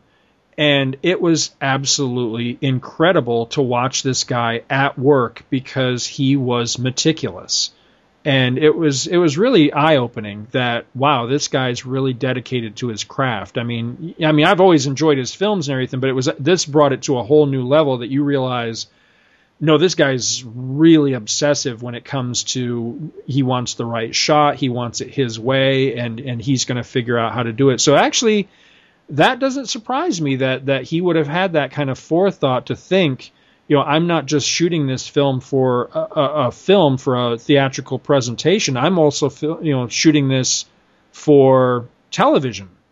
You know, one day it's going to be on network TV, and I want control over how that's going to look. Yeah, I, I can totally see Cameron being the guy that that op- operates that way. Yeah. See, I've never seen that he did it with anything else. Maybe I just never noticed. I don't know if he did it with Aliens. I don't know if he did it with Titanic but certainly I saw it with my own eyes on Terminator 2 because I know that film quite well. I would imagine so, he didn't have the uh, the um, whatever you know wherewithal resources whatever until T2 because until T2 he wasn't really you know he wasn't Lucas level to where he could no. pretty much do what he wanted. When when T2 was in production, I mean he I don't think there's anything he could have asked that studio for that they wouldn't have tripped over themselves to give him, you know, because all they were seeing was dollar signs. Oh my God, he's making a sequel to to T2. This is going to be like printing our own money, and for a time it was, you know, mm, it was a hugely successful. Yeah. Have you seen Avatar yet? No, you know, I still haven't seen it. It's on my list. I need to. I'm not. Um, I'm not eager or or anything, but I, I plan to see it just you know because of course it, it's going to become a uh, a land at uh, at Animal Kingdom, so I feel kind of you know kind of obliged to uh, to check it out just so I know you know know about the story and everything. But uh, it shouldn't take 83 minutes before something happens. Yeah, you know. I don't know. I mean, I, I, I, I'm reserving judgment, but I, I the funny thing is, is that uh, I mean, I honestly, I'm trying to remember what in the world show it was that it came up. But really, the first time it occurred to me that uh, that Avatar was was anything at all was we were doing a show. I, I'm pretty sure this is in the episode, whatever episode it is. But Chris and I were doing a show, and he mentioned something about Avatar, and I said I, I was very dismissive, and he goes, "Dude, that's the biggest movie in the world." Yeah, I was like, "What?" I was like, what movie are you talking about? He said, Avatar, James Cameron. I'm like, no. He's like, yeah. He goes, look it up. And sure enough, I looked it up and I'm I'm flabbergasted because not only don't I really ever hear anybody talk about this movie, whenever I do hear them talk about it, it's usually with a lot of like, nah, you know, kind of comments. So yeah, well, that's what I thought about it. From the 83 minute mark, it's pretty good but it's it seems like he spends an awful lot of time establishing stuff that he could have established a lot more economically. And it looks lovely. There's no denying it looks lovely. I think the reason it's the most commercially successful movie is that it was the first to do 3D properly, wasn't it? And it was marketed that way. It's if you're gonna see a 3D movie, it's got to be Avatar. It wasn't retrofitted. It wasn't an afterthought. Cameron had put a lot of thought into how to use 3D cameras and how to set the shots up properly so you got the proper 3D experience. And I would imagine if you saw it at the cinema, then it was probably a lot more spectacular than me watching it home on my 35 inch widescreen TV. But even with that, I still can't see that in the cinema I wouldn't have been sat there going, Are you going to get on with it at some point? That that's the part I don't understand is how does how does a movie that you know most of the comments I've ever heard about it come down to eh it was all right.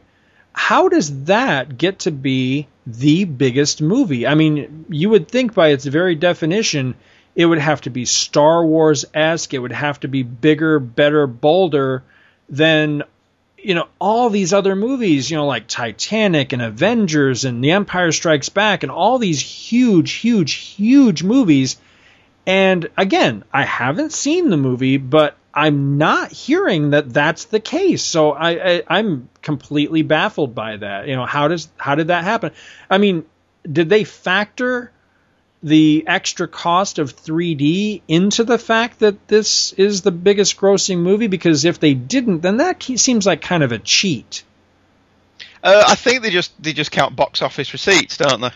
Uh, that's what I think, and you know uh, that, those kind of those kind of 3D li- tickets are more expensive, aren't they? Right, because those kind of uh, those kind of figures always drive me a little bit crazy because if all you're looking at is dollars, you know, each time that record gets shattered, then, you know, we're going to get to a point, you know, 20, 30, 40 years from now that some movie that comes out and bombs made more money than The Empire Strikes Back did, you know, just by the nature of inflation. Mm. You've got to adjust these things on that inflationary scale. And when you do that, I don't think anything has ever topped The Gone with the Wind, has it?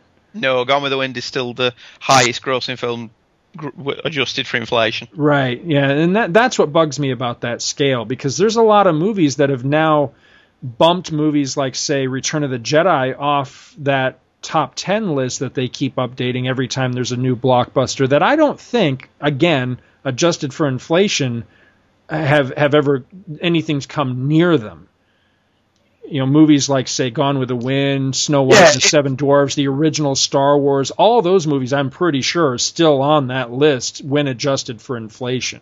Yeah, I, it should go off bums on seats. How many people saw this film? That's yeah, yeah. That would be yeah. That would actually be the best way to if there's you know an accurate way to track that.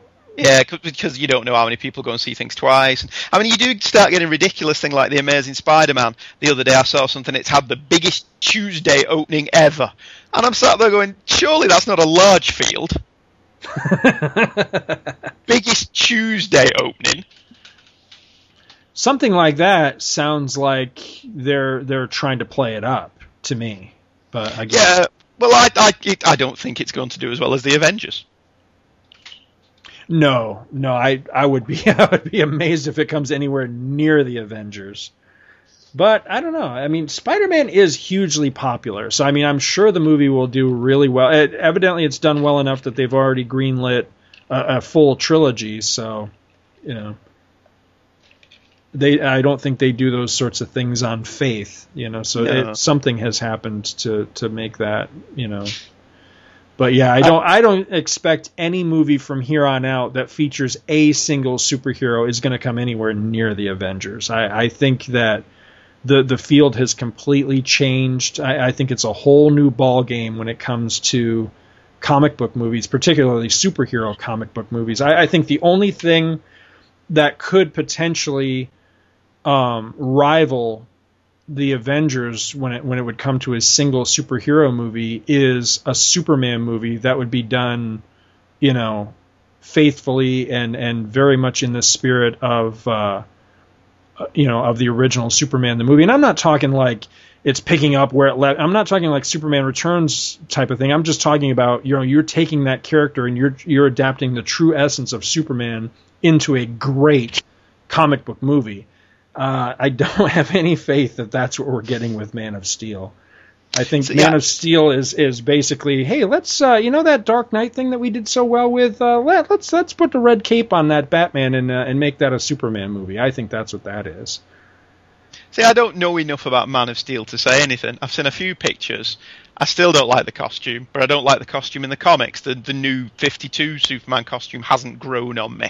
And it isn't just the loss of the trunks. I don't like that he's armored. I don't like that he's got knee pads. I don't like that he's got like jigsaw outlines all over him. I don't like that the cape just disappears into his salt cellars at the top of his neck. I don't like anything about it. I don't mind. The, I don't like the collar. I mean, a lot, lots of people have bitched at me about the collars. What's wrong with the collars? I just don't like it on Superman. I think it looks silly. I don't like that he's got women's things on his cuffs. You know those diagonal, triangular things that come down over the top of your hand. Right. That was a woman's fashion for a while. The clothes would have those on. I don't like that. I, I just don't like that suit. It's not grown on me. Right. So I don't see it translating to live action and me liking it. Granted, they're not going to be worried too much at night that I don't like it. Right. I don't think I don't think that's going to cause them to lose any sleep.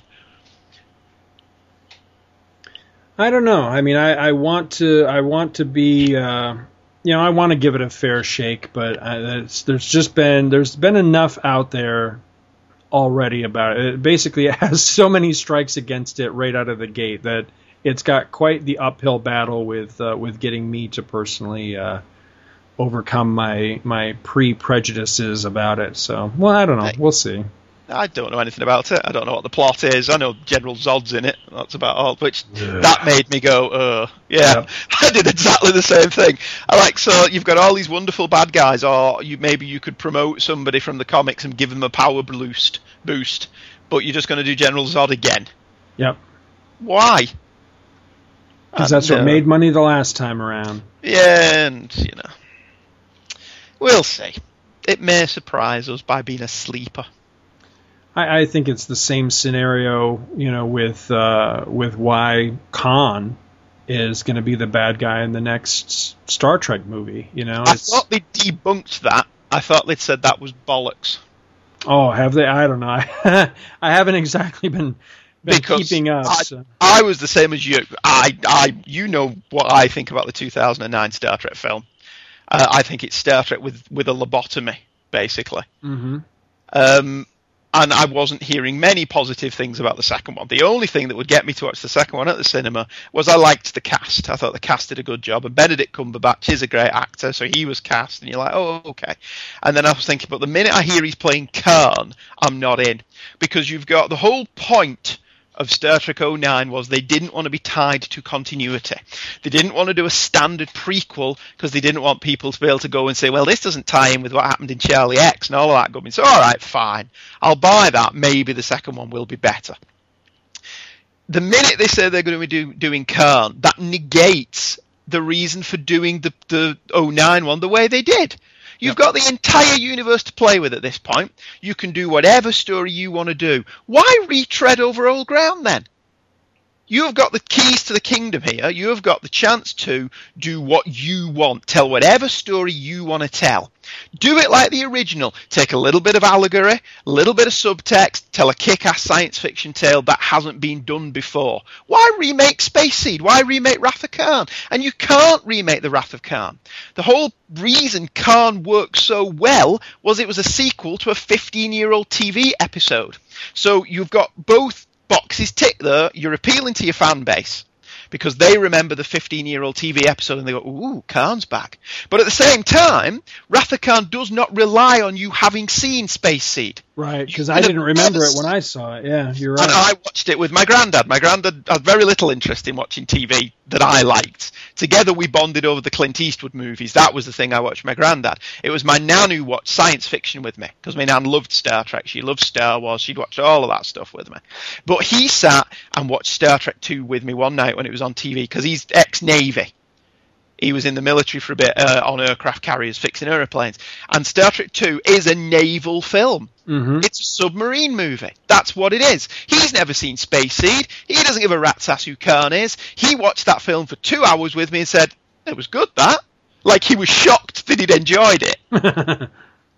That's who they should be making the movie for then. They should be making it for people to be able to go and discover what we saw in Star Trek 20, 30 years ago when we discovered it. Don't just remake old episodes. There's no point. I don't mind them doing it as the comics. I have no problem with doing it as the comic books. You're not paying seven quid at ten quid to go and watch it at the cinema. Your comics are going to appeal to your fan base audience, your niche audience. The film should be a big budget science fiction movie with something to say, which I think the first one didn't. It didn't have any subtext. It had no allegorical content whatsoever. It wasn't one of those things you could go, oh, actually, they're talking about Vietnam. But if you ignore that they're talking about Vietnam, this is actually still a fun science fiction adventure story. It didn't even do that. So the minute they say Khan's in it, I'm out. And I'm not interested in seeing it till it's on video for free. No, I agree with you completely. Because as soon as they made that announcement, I think I immediately went to Facebook and said, "I'm out. I'm done." Yeah, I did the same thing. Yeah. When I saw the casting of Cumberbatch, I was like, oh, well, it may actually be quite good then. But I thought that they'd actually debunked it and said that he's not on it, he's not in it, We're not doing Khan. Now they could be playing the oh they've discovered what we're doing, let's deny it game. Mm-hmm. But hopefully we can take them at their word that they're not going to do that. I still maintain that the entire reason that they did this, whether you know, because I would like to think, like you said, that you know they, they've done this now they have a whole universe to play with. They can go off they can do original stories and that sort of thing. I, I you know i i just i never saw it that way. It, it, would be nice if that was the case. Hollywood just doesn't work that way. I mean why have to work to come up with something new when you can just rehash something old that made money the first time around so I, I think that's honestly what they're you know despite all these hoops that they've gone through to give us a clean slate, I don't think that that's what they're going to do. I think we we are going to get largely rehashed material because I think at the end of the day, the entire purpose for doing this was to take this franchise from us, you know, the the, the nerdy kids that love Star Trek the way it was, and present it to the hipsters and you know more power to them. It worked because I, yeah. I can't tell you the, the, number of times that I, I just I got sick in the pit of my stomach when I would read these comments when when Trek 09 was new, you know, new in the theaters and getting all the the critical acclaim. Constantly saw these posts on the internet going, "Thank God Star Trek doesn't suck anymore." You know, from people who never watched an episode of, of any of the shows, you know, any of the series or incarnations of it, who just had this this you know preformed idea that it was just something that they weren't going to like, that they couldn't get into because it was nerdy and it was geeky and all that. Well, now it was hip and cool because it has you know the 90210 actors in it, and I'm like, really, you know, mm. and it, it, what what pained me more was you know serious Star Trek fans that that seem to encourage that kind of thing. I mean, you know, if you honestly love the movie, then God bless you. More power to you. But uh, I just I it wasn't for me. It wasn't Star Trek the way I see Star Trek. No, I mean I was the same as you. I was I came out and I thought it was all right. Me and Michael went watching it, and then the more you thought about it, the more you, you start thinking, well, that didn't actually make any sense, and that bit there didn't work, and what the hell's all that about? And but like you, more and more people are coming out saying it was really good. It was really good. And then I read Ann Crispin. Ann Crispin on her blog wrote something along the lines of, "Did you people watch a different film to me? Because I thought it was awful." Mm-hmm. And then she went on to detail her reasons why she thought it was awful. And I'm just sat there reading it, going, "Yep, yep, yep. Thank you very much." Because, mm-hmm. I mean, my problem with it as well isn't just the rebooting. Although this is going to come across as Crisis on Infinite Earth bitching, it's that they've ruined the whole tapestry whatever you think of the sequel series or the prequel series or whatever, it created this whole thing that you could follow and get into, and there was a continuity there. And the only time it, it gets bogged down by, as you said, the nerdy kids is when they become more interested in the continuity than the stories they're telling. And I think that was the failing of some of the later shows. They were more interested in the continuity than telling good stories. There's nothing wrong with doing a prequel to Star Trek. Just don't piss all over the other shows in the process. Right. That was one of the problems I had with Enterprise. It was like, well, actually, Kirk wasn't the first person to time travel. Archer did it first. And we didn't find out about Pon farr from Spock. No, no, no. We found out from T'Pol. And it was just like, are you just trying to piss over everything that the original did just because you guys didn't produce it? And it's not that the idea was bad. I would love them to have done a prequel with Christopher Pike or Robert April. Right. But they weren't going to do that because Berman wouldn't have made a lot of money. He would have had to pay other people. T'Pol was originally T'Pau. And they found out they would have to pay Ted Sturgeon's estate some money, and they said, no, we'll change the name. Hmm. And that to me is not creativity leading the way, and it is not paying due respect to what has gone before and the people that have worked on this property that have made you millionaires before you were alive. That's, oh, well, how can I add a new annex to my house? And that was my problem with some of the, the later series. But the whole tapestry of it is gone now. So without you've not got the next generation anymore, you've not got Deep Space Nine anymore, you've not got any of it because they've essentially started it from scratch. So it is just like what's happened with the new 52. Continuity is not a hindrance unless you let it be a hindrance. I'll tell you, that's one of the things that I, I do like, though, is that you know they they may have done this reboot and everything, and that might be where the parent company is is you know putting all their chips at the moment, but you can tell that that there is a sizable portion of fandom that does feel the way that we do because the original timeline still goes. You know, there's still, you know, every month there's still a new Star Trek book that takes place in, you know, in the original universe and everything. So it's not dead. I don't think that fans will let it just, you know, die just because of this decision that the studio made to, to reboot the whole thing.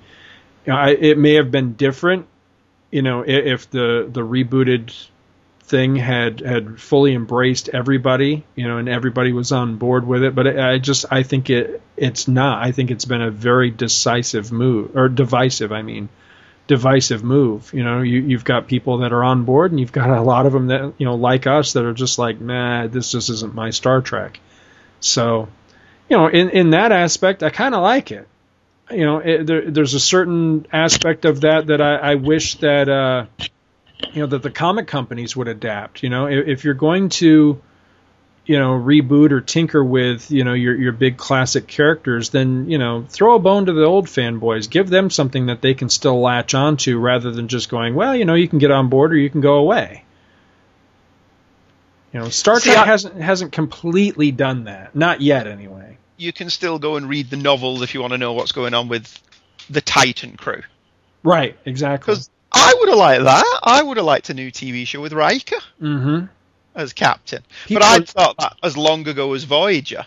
If you were going to do Voyager, which essentially was a next generation remake, essentially, why did they not just get to the end of Next Generation, which was still popular?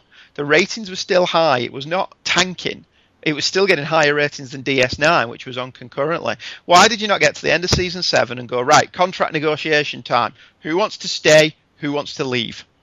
And if Patrick Stewart's had enough, you promote Riker. And you just do what ER did. ER ran for 15 years doing this. You mm-hmm. introduce new characters. And if you're smart about it, you introduce those new characters while the old characters are still around. And that way, your audience has got used to them before the old characters disappear.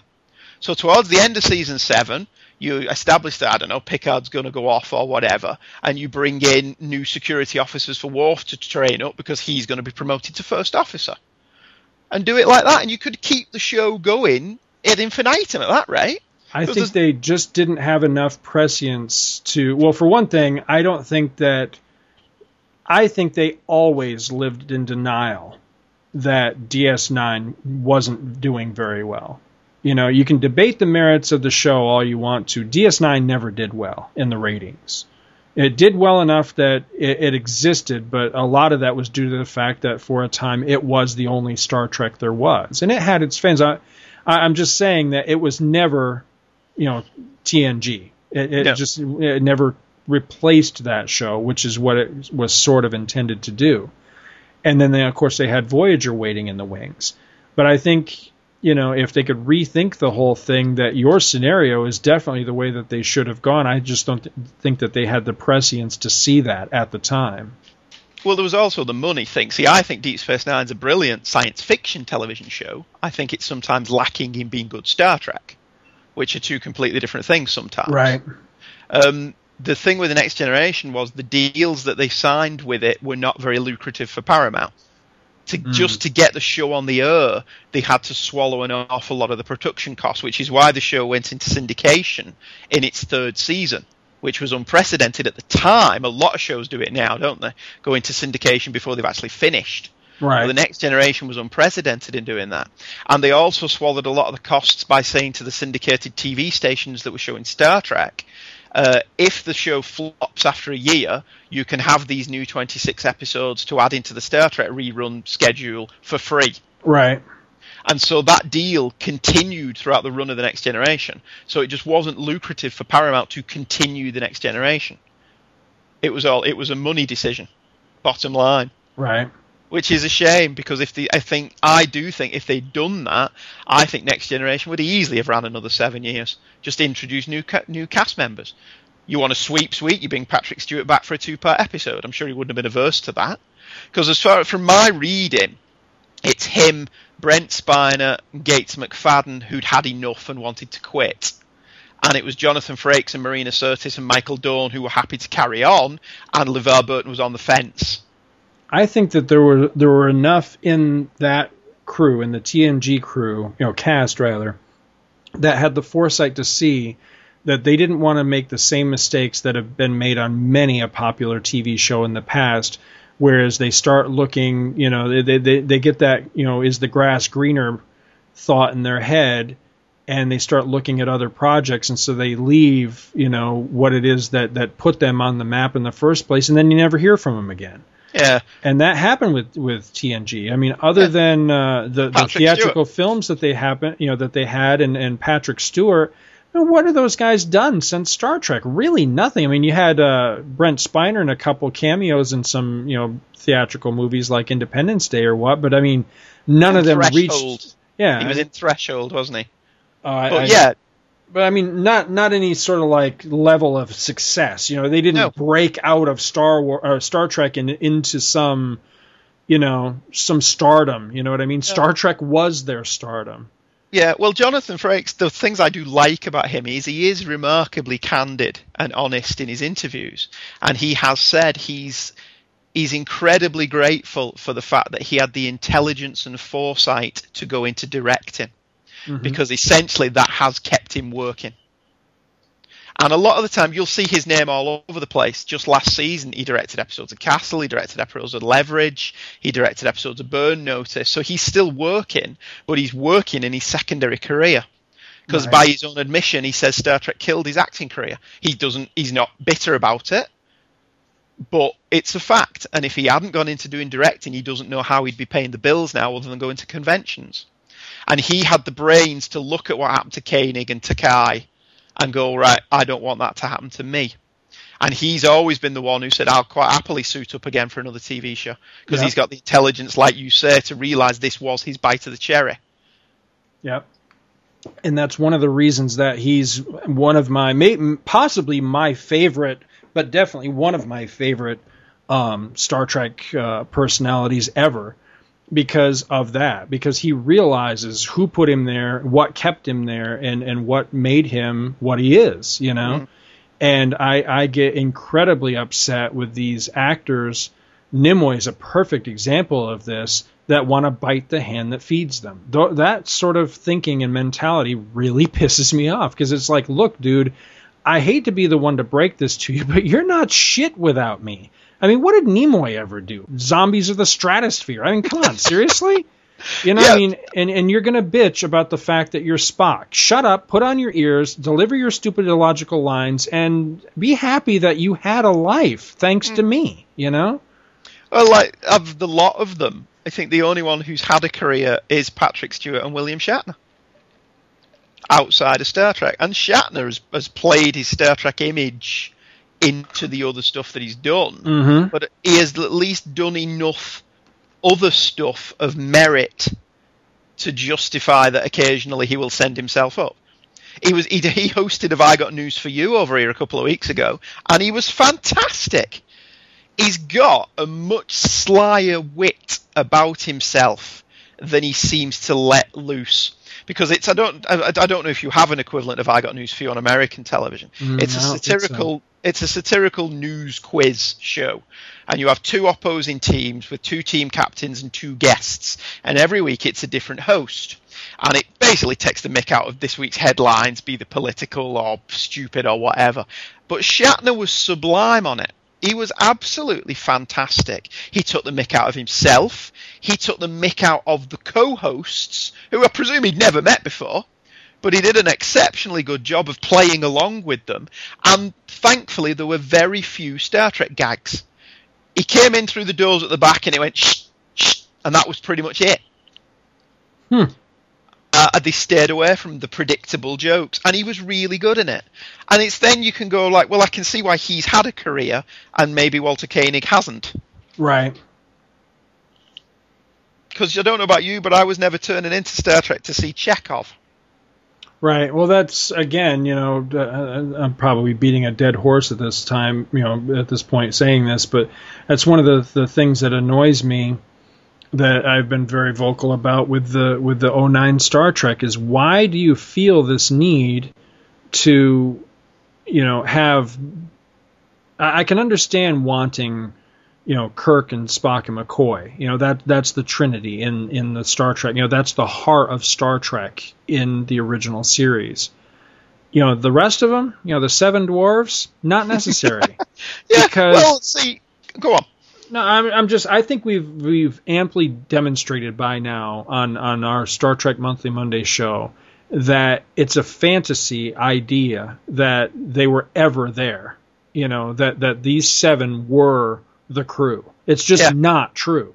No. If you go back and look at the first 13 shows, there is more of an ensemble feel to them than there is in subsequent shows. But there is a reason that the three that broke out broke out. It's, and Right. it's evident from watching the show. hmm And I think one of the mistakes Star Trek the Motion Picture made, and you and I both love the motion picture, I think that it's aged incredibly well. I think it's a very good science fiction film as well as a good Star Trek film, which, as we've already talked about, the two don't necessarily go together. Right. But the, one of the mistakes that movie made was having the other guys in it. I would have been just as happy with Star Trek the Motion Picture if Kirk had took command of the Enterprise and he wanted Spock and McCoy. He just wanted them as part of the crew. Mhm. But the rest of them should have been all new crew. Because in a military situation, it doesn't make sense that they were all still there. Maybe Scott. It, it never did. Well, I was just going to say if if there's if there is one exception or, or one that I think that you would have trouble get uh, you know getting rid of or, or not including, it would be Scotty because I, I think he he was of a level almost comparable to Kirk, Spock, and McCoy because he you know of course you know everybody remembers the line that was never a line you know beam me up Scotty. You know, so I mean, people know of him. They they kind of expect that he's down there, you know, in the bowels of the ship, keep keeping things running. The rest of them, I, I, again, I think the series itself very amply demonstrates that they're interchangeable. There's Yeah. a lot of episodes without Chekhov in it. There's a lot of episodes without Sulu. There's a lot of episodes without Uhura. And there are a lot of episodes with other people in those stations that I never hear anybody going, "Hey, wait a minute, why wasn't Ensign so and so in the in the you know in the film franchise? He was in like 13 out of the 78 episodes, you know that sort of thing." But people Yeah. focus on that core 7 and it just it drives me a little bit nuts because they're going to find themselves in the same predicament with the new movie franchise that they were in the original. Is after about 3 movies you're going, "Jesus, do these guys never get promoted?" Yeah. Well, I like the motion picture does have a good in-story reason for Scotty being there. He's been in charge of the refit. Right. So, all right, leave him. But Sulu's off got his own command. He's not hung around for three years while they refitted the Enterprise. Uhura's off doing something else. Chekhov's doing something else. And if they'd done that, can you imagine how much more satisfying Trek 2 would have been when it's Chekhov on the Reliant? Mhm. He wasn't in the motion picture, but he's here because this is what he was off doing. And Absolutely. Trek 6, how much cooler would Star Trek 6 have been if Takei hadn't been in the previous five films? Yep. And he shows up Commander of Excelsior in 6, and you're like, yes! And it would have been a, it's really nice to see him again, as opposed to, why are we shoehorning these guys in? Bring Kirk and Spock back. The only thing I can think of, and, and of course, this is just totally off the top of my head, and, and I could be completely wrong about this, but I'm wondering if it became this Core 7 through the convention circuit. If maybe that's how that idea got out there that these were the seven that you had to have to make a Star Trek movie. Yeah.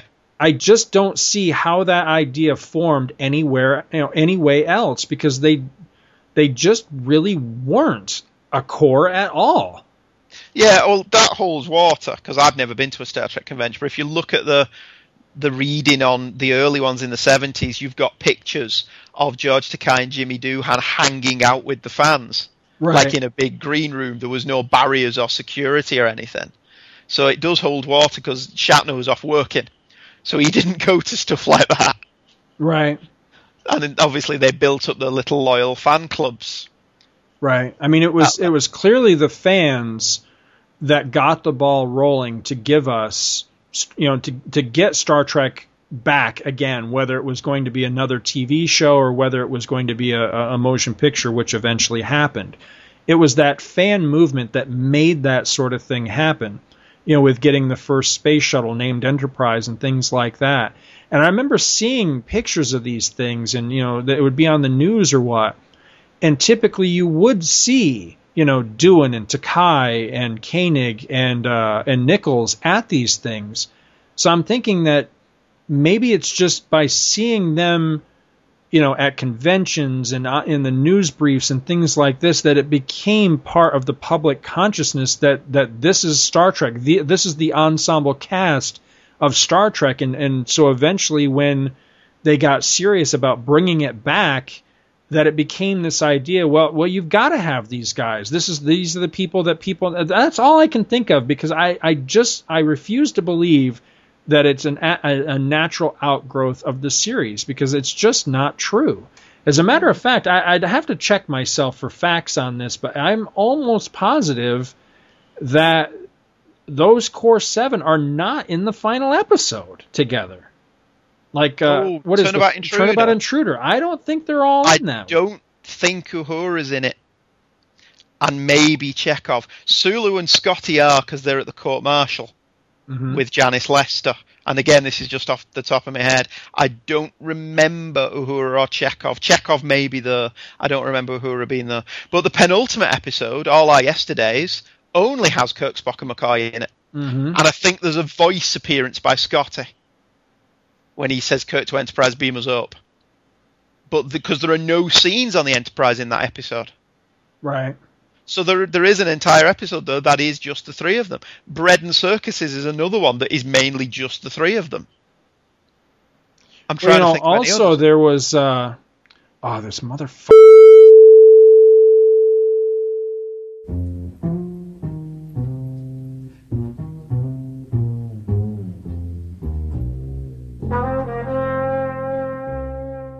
Was at this point that we received a totally unexpected and unsolicited Skype call which reset Scott's Skype recorder and threatened to dump our recording. Scott spent the better part of the next hour in a frothing rage, sweating out the compression process, whilst I tried to convince my wife that wearing a Wonder Woman outfit was a perfectly acceptable way to spend our Sunday night, especially if she has the lasso. Ah, the lasso. Anyway, uh, the lesson here is to never call Scott out of the blue on Skype, or he will come to your house and shoot you in the face with a bazooka. We regret that this episode has a rather abrupt ending, but we hope you enjoyed this very special episode of Two True Friends.